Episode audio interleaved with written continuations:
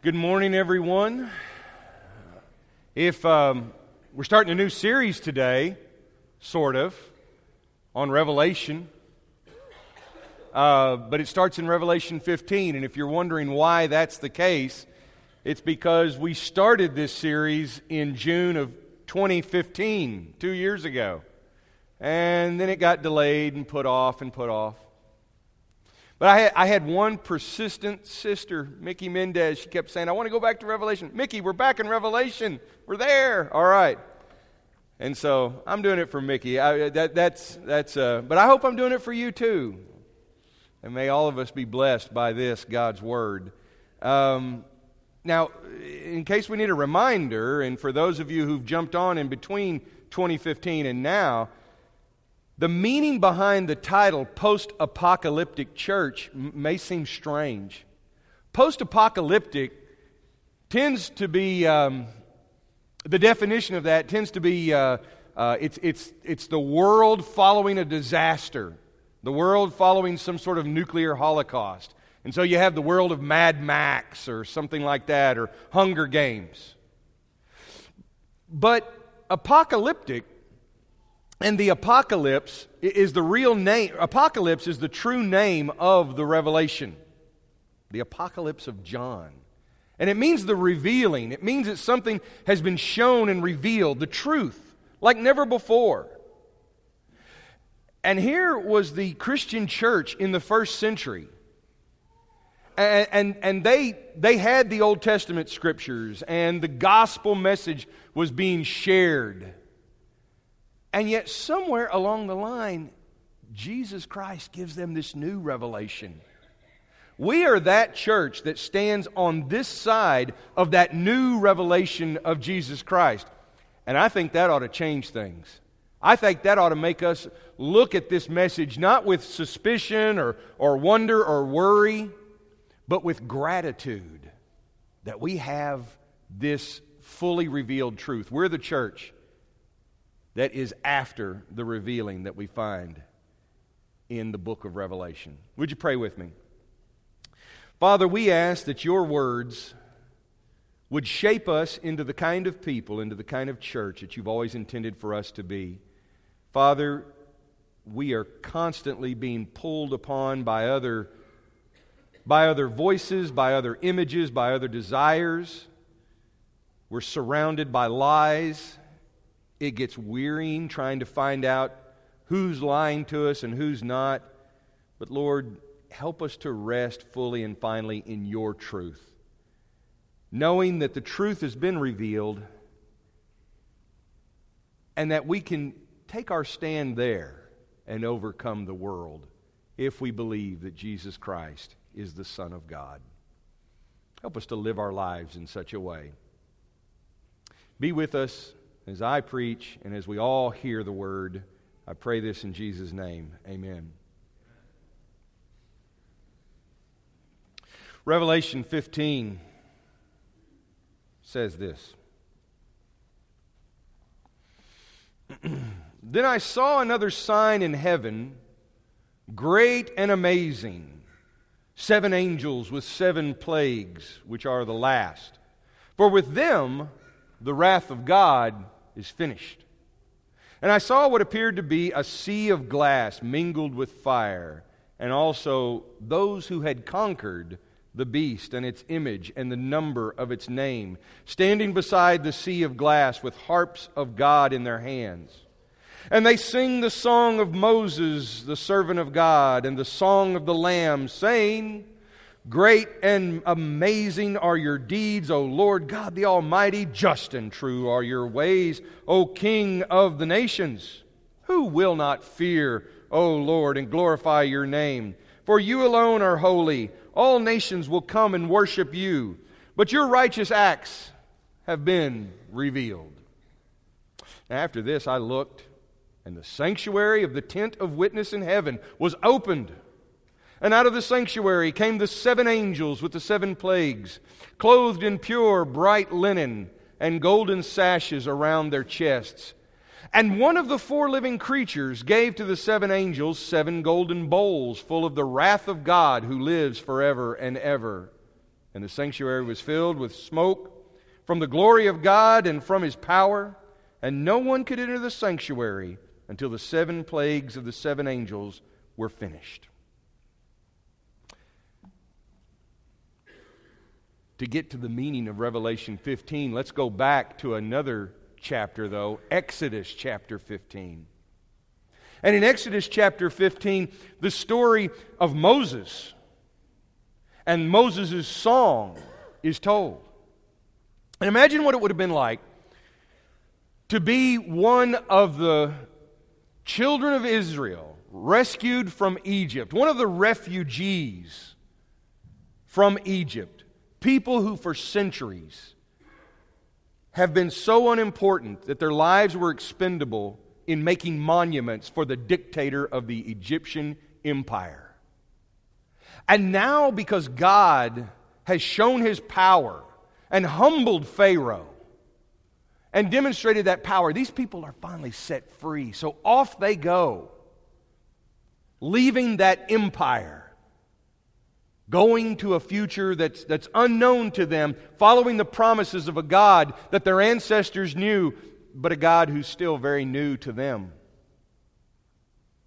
And now they stand on the other side of the Red Sea where once before crossing it, they had been trapped between the waters of the sea and the armies of the great empire of Egypt barreling down on them. Heavy armament in the form of horses and chariots. But then God uses the elements of the earth to open up that water, and they cross over on dry land. And now here they are on the other side of the crossing, and God uses those elements to defeat the mightiest army on earth.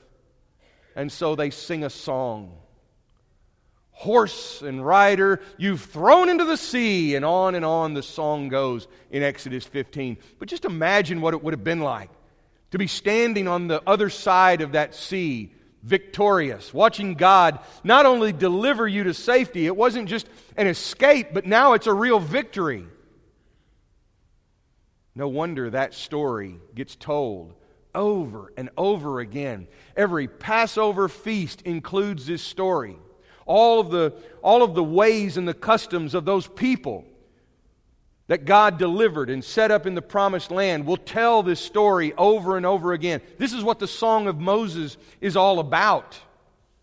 That God, with a mighty hand and an outstretched arm, delivers these people from the great and powerful empire and saves them and rescues them with the powers of the earth.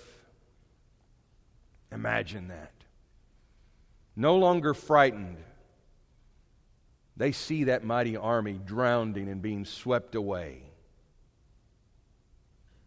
Now, John, in this revelation, though, sees a different group singing. And they're singing the song of Moses, but they're also singing the song of the Lamb. Now, sometime if you want to take Exodus 15 and compare it to Revelation 15 and those two songs, you'll notice that it's not exactly the same but there's some elements in it. Best way I know how to explain it is the song of Moses and the lamb, lamb samples the song of Moses. Yeah. And you think, well, that's silly, you know. Yeah, well, that's that, that's the best thing. Well, it's kind of like you know, I remember when MC Hammer first said, "You can't touch this," and the whole time I'm listening to him and watching him dance in his parachute pants, I'm thinking, "That's Rick James. He stole that song from Rick James." He's sampling Rick James. Revelation 15, the Song of Moses and the Lamb, you are supposed to recognize the Song of Moses in that. It's intentional. When John says that, he says, Oh, this is just like that song that you know. That song of Moses. You know the one, the one that goes, Horse and rider, he's thrown into the sea. He wants you to remember that. He wants you to remember the Exodus story. He wants you to remember the Exodus song. But this is also the song of the Lamb. And by the way, when he looks and he sees this great sign in heaven, there's also a sea, a sea mixed with fire. Sort of like the God who led them with a cloud of day, a cloud by day and a pillar of fire by night and there's a temple filled with smoke. Do you see all the, the notes and the sounds and the images that are being sampled by John in the Revelation? Do you see it? It's meant to be there. That is intentional. But it's also something new, it gets updated. Now, back in Revelation 5, he's already shown us the image of the Lamb who was slaughtered. The Lamb that was killed, but also the Lamb that lives and is worthy to break open the seals. He has the authority. He, in other words, he has the passcode to get into the will of God and open it up and carry it out. The thing is, instead of it being the mighty lion of the tribe of Judah, which he is, he's also the sacrificial lamb that is slain. And that's a, that's a mysterious combination of images. And maybe here we are 10 chapters later and we're still listening to John and we're, we're still trying to put that together. Maybe John himself is trying to put all this together. But to sing the song of the Lamb means that there's something a little different about this. And I'll tell you one difference the one that caught me first of all. They're singing this song on the wrong side of the sea. You can't sing the song of Moses before you cross the sea. You can't sing the song of Moses while you're trapped between the armies of Pharaoh and the sea that God has not yet opened up. When you're stuck between the army and the elements, you're singing a different song. You're singing the song that is something along the lines of, Oh, help us, God. Okay? You're singing the song of worry and fear. You're singing the song of, Oh, please. You don't sing your victory song, you don't sing your fight song before you win the game. No, no team does that. No team is that brash. And if they are, they deserve to lose. But here in this image, that's the way it's supposed to be. Oh, yeah. I mean, the bowls haven't even been poured out, the wrath of God hasn't even been emptied. And yet, here's this group, and the thing to do is to sing the song of Moses and the Lamb. How can they do that? We'll take a look back at Revelation 5 just very quickly.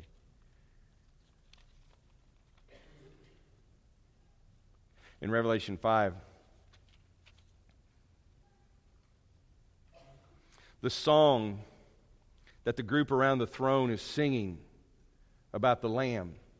And it includes those creatures who show up again in 15. It includes all those elders, uh, th- those, those harps that the 24 elders are playing, and now the seven angels have these harps. It's very similar imagery. Worthy, verse, uh, verse 9, worthy are you to take the scroll and to open the seals, for you were slain and by your blood you ransomed people for God from every tribe and language and people and nation. And you have made them a kingdom and priests to our God, and they shall reign on the earth. Then I looked, and I heard the throne and the living creatures, the elders, and the voice of many angels, numbering myriads of myriads and thousands of thousands. And they were saying with a loud voice, Worthy is the Lamb who was slain to receive power and wealth and wisdom and might and honor and glory and blessing. And I heard every creature in heaven and on the earth and under the earth and in the sea and all that is in them saying, To him who sits on the throne and to the Lamb be blessing and honor and glory, might forever and ever. All of that power of creation that God summons to defend Israel is now praising this lamb, but he's called the lamb who was slain.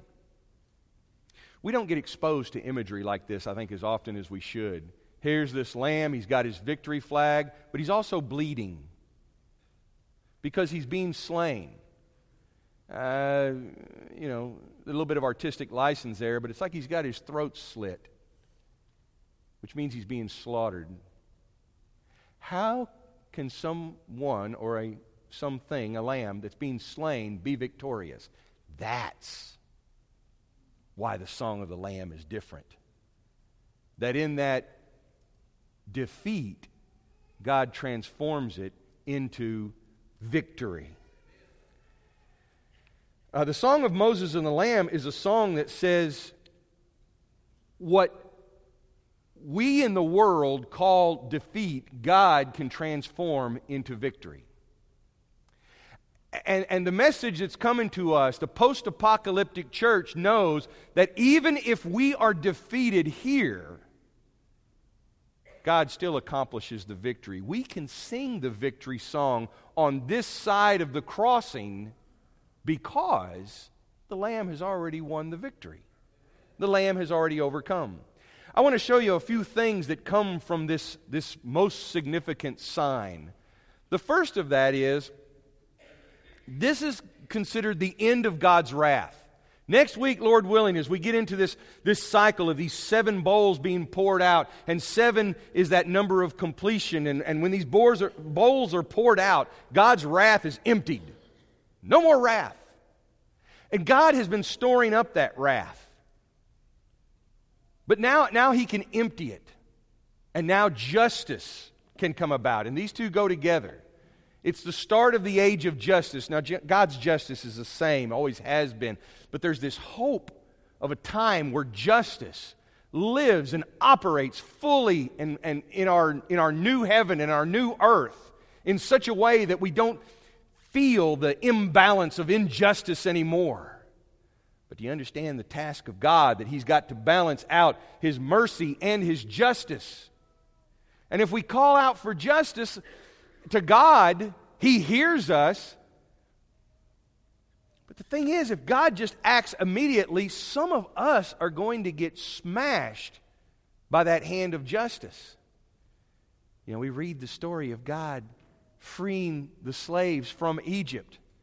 God has opposed the oppressor, Egypt, and He's delivering the oppressed, the slaves, the children of Israel. Sometimes, w- which side of that ledger do we find ourselves on? God is, thank God that He's saving this wrath because He's finally working this out so that at the same time He delivers justice, He also delivers salvation. Say something about the wrath of God that we notice here. When God pours out this wrath,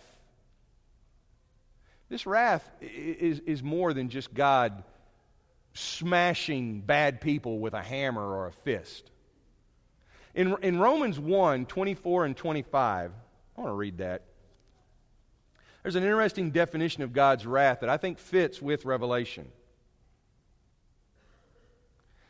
God gave them up, and here Paul's talking about those people, those people out there who aren't like us, those people who um, who sin and do all these things, and, and they're, they're of the world. And by the way, if you keep reading Romans 1 and 2, uh, just as he kind of gives us a glimpse, you know, maybe we, we get up on a stool to look over the fence at those people, he's going to kick the, the stool out from under us and say, and so are we. And nobody gets away from this, this understanding that, that we've all sinned and fallen short. There's no self righteousness allowed. But he says, God gave them up to the lusts of their hearts and to impurity, to the dishonoring of their bodies among themselves, because they exchanged the truth about God for a lie and they worshiped and served the creature rather than the creator. The wrath of God is not just to. Um, hit these people, spank these people, punish these people, deliver bad things on these people, but sometimes the wrath of God is to give us exactly what we want. To give us up to what our own desires. We and we we enjoy the consequences of that. Now that's a very chilling definition of wrath, but I think one that may fit more with, with, with the reality that we find ourselves in.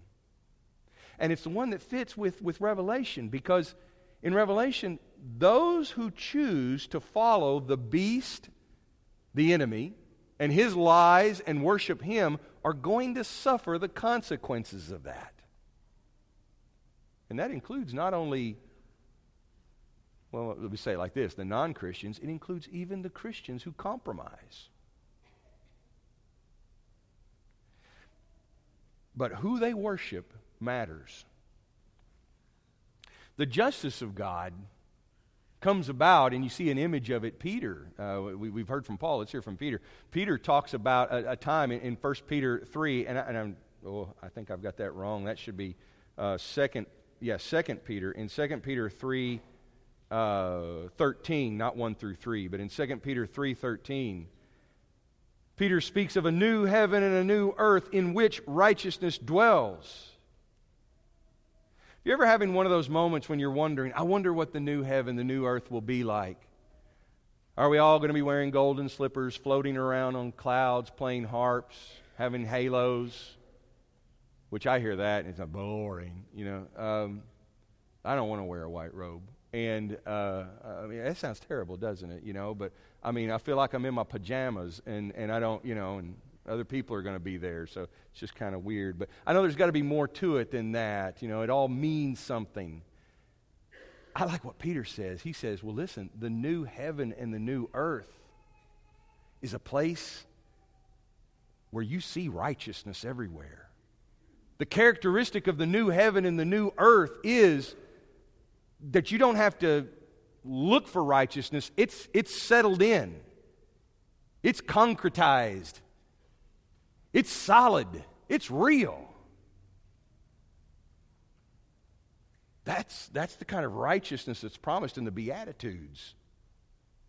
That's the kind of righteousness that's promised when Jesus starts giving us a vision of the kingdom. This sign says that we can sing the song of Moses and the Lamb because that new heaven and that new world is assured to us. And even on this side of the crossing, it might as well be that we are on the other. It's that it's that assured that it will happen. And then there's the ransom of nations. There's a way of reading Revelation where uh, we find out that, um, you know, this is just about stuff in the past. This is all about Rome. All that stuff about Rome, it happened, it's done with. He's talking about Rome. You can read Rome into it. Well, thank goodness that's okay. And then we can fold up Revelation very nicely and set it on the shelf. But he never really mentions Rome, he mentions Babylon. Oh, and that was hundreds of years before Rome. But that was the evil empire at one time. And God's people were in exile there. Well, here he's singing the song of Moses, and the evil empire is Egypt. And that's thousands of years before Babylon. So, so what, what's going on? Uh, who, who exactly are we talking about? Is it Egypt? Is it Babylon? Is it Rome? The answer is yes, it is, and yet it's more. It's not just those, it's every nation. It's every nation, it's every ruler, it's every government that sets itself up against God. It's every nation, every government that needs to be fully redeemed. And that is every nation. And the image, what you see in the song of Moses and the Lamb is that the Lamb, through his blood, because he's been slain, he has ransomed people from every nation. There is no preferred nation. Rome doesn't get a special pass. Egypt doesn't get a special pass. Babylon doesn't get a special pass. Even Israel doesn't get a special pass. Because people from Israel and every nation are redeemed by the blood of the Lamb. You want to really drive this home? Guess what? America doesn't get a special pass. Oh my goodness. Does that mean we're anti American? No, not at all. What it's saying is, it's saying that the true salvation of the people of America is found in the blood of the Lamb. Not in any government, not in any program, not in any politics or party. You know, deep in the roots of, I, I, I want to pray. Sometimes, sometimes in churches of Christ, well, we knock on ourselves. We talk about what we've gotten wrong, you know, and all. Okay, that's just, I think that might be one of the things we do well. We're, we're very good at knocking on our past. I don't know. Um, I was actually in a group and they said, you know, one of the things that people on the outside have said about us is uh, that, we're, uh, that we are a self loathing tradition. And being the smart aleck that I am, I said, Well, I think we could do better. And um, silliness. But you know, there's things that, that, that, have gone well. I mean, God's at work in this movement, like you see Him at work in, in the world at different times and different movements. He's at work in this. And, I love reading from times past, eh, eh, you know, in the 18th century, uh, 19th, and the 20th century, and you see people like Barton Stone and, and, and uh, David Lipscomb. And, and, sometimes they were considered radical for their time, but they said, look, you cannot fully place your confidence and trust in any civil government on earth. Why? Because the day will come when Christ returns and he will break down every government and rule over it. He will, I mean, that, what he's saying is, and, and, and David Lipscomb lived through the Civil War. He's saying every government on earth is, is in the end, Confederate money. It runs out. It's no longer backed by the government. It's, it's done. It expires. And the, the Lamb is the one that when we, when we trust Him and put our faith and allegiance in Him fully, we know that His blood ransoms people from every nation. And so you and I are the redeeming force. We're the leaven in our own nation, not just in other nations around the earth. And by the way, if America is not your nation, then whatever nation you're from, you are the leaven to that nation. We are the redeeming force. We are the ones that God has sent out as agents to speak of the redeeming power and the ransoming of the blood of the Lamb. Here's the statement that I like best of all. There's a line in this song of Moses and the Lamb. John describes it in verse 2 he saw what appeared to be a sea of glass mingled with fire, and also those who had conquered the beast and its image and the number of its name. Next time you hear something on Revelation and they get really hung up on what 666 is, and that that 666 is going to kill us all, uh, you know, whether it's barcodes or some sort of, uh, you know, supercomputer or whatever it is. I don't know. I, it's one of the reasons I love Revelation is it, it just generates some crazy stories. But you got to keep reading into chapter 15. Guess what? There's a way to overcome that number of its name, whatever that thing is. And we're not just overcomers like, oh, we survived it. You know, we survived it. It's like a bad, like it was a bad disease or it was you know, like it was a car accident that we narrowly missed. He says they conquered. They conquered. Who knows why Nike shoes are called Nike? Yeah. What's Nike mean, Olivia? Victory. Very good. She knows her Greek. And uh, I'm proud of her. Nike is victory. That's a great name for a shoe company you know, an athletic shoe company. And, uh, and, and they thought about that name. So if you were thinking, you know, well, that's the name of Mr. Nike who made the shoes. No, it's, it's a word that means victory. And they wanted to symbolize that. The word that's being used here for conquering is victory. It's Nike. That's the word that we get Nike from. They conquer the beast. How did they conquer the beast? by being faithful to the Lamb. They conquer, the Lamb conquers the beast because God will not let his death be the end. By being willing to die and obey God, by giving up all of his power and authority, he wins. Now, that is what strikes us as unusual. And it cuts against the grain of what we know. Because we believe in strength by power, strength by might. We need to be the strongest, the biggest, the most powerful, the richest, the most intelligent, the brightest, the wisest, the most beautiful. We think that if we have all of those abundant qualities, then we will win. We want to be super powered. But trusting in the Lamb whose blood ransoms all nations, conquering the beast and his false image and his false worship, means that, like the Lamb, we may have to go through death, persecution, misunderstanding. It means humility to the Lamb. We conquer the beast and the lies of this age by trusting fully in the Lamb of God, even when it costs us. Now, believe it or not, you've actually seen that, and maybe you didn't know. When you, when you Google uh, uh, victory formation or quarterback kneeling, you're going to get a bunch of pictures of Tim Tebow and Colin Kaepernick. And I was so frustrated because I'm like, neither one of those is what I want. So finally, I found this little high school team, and there they are. They're doing what's called the victory formation. It's at the end of the game. Here in this picture, the, the team in the black jerseys, they've obviously they've got the score. Clock needs to be run out. So what does he do? He takes a knee. He takes a knee.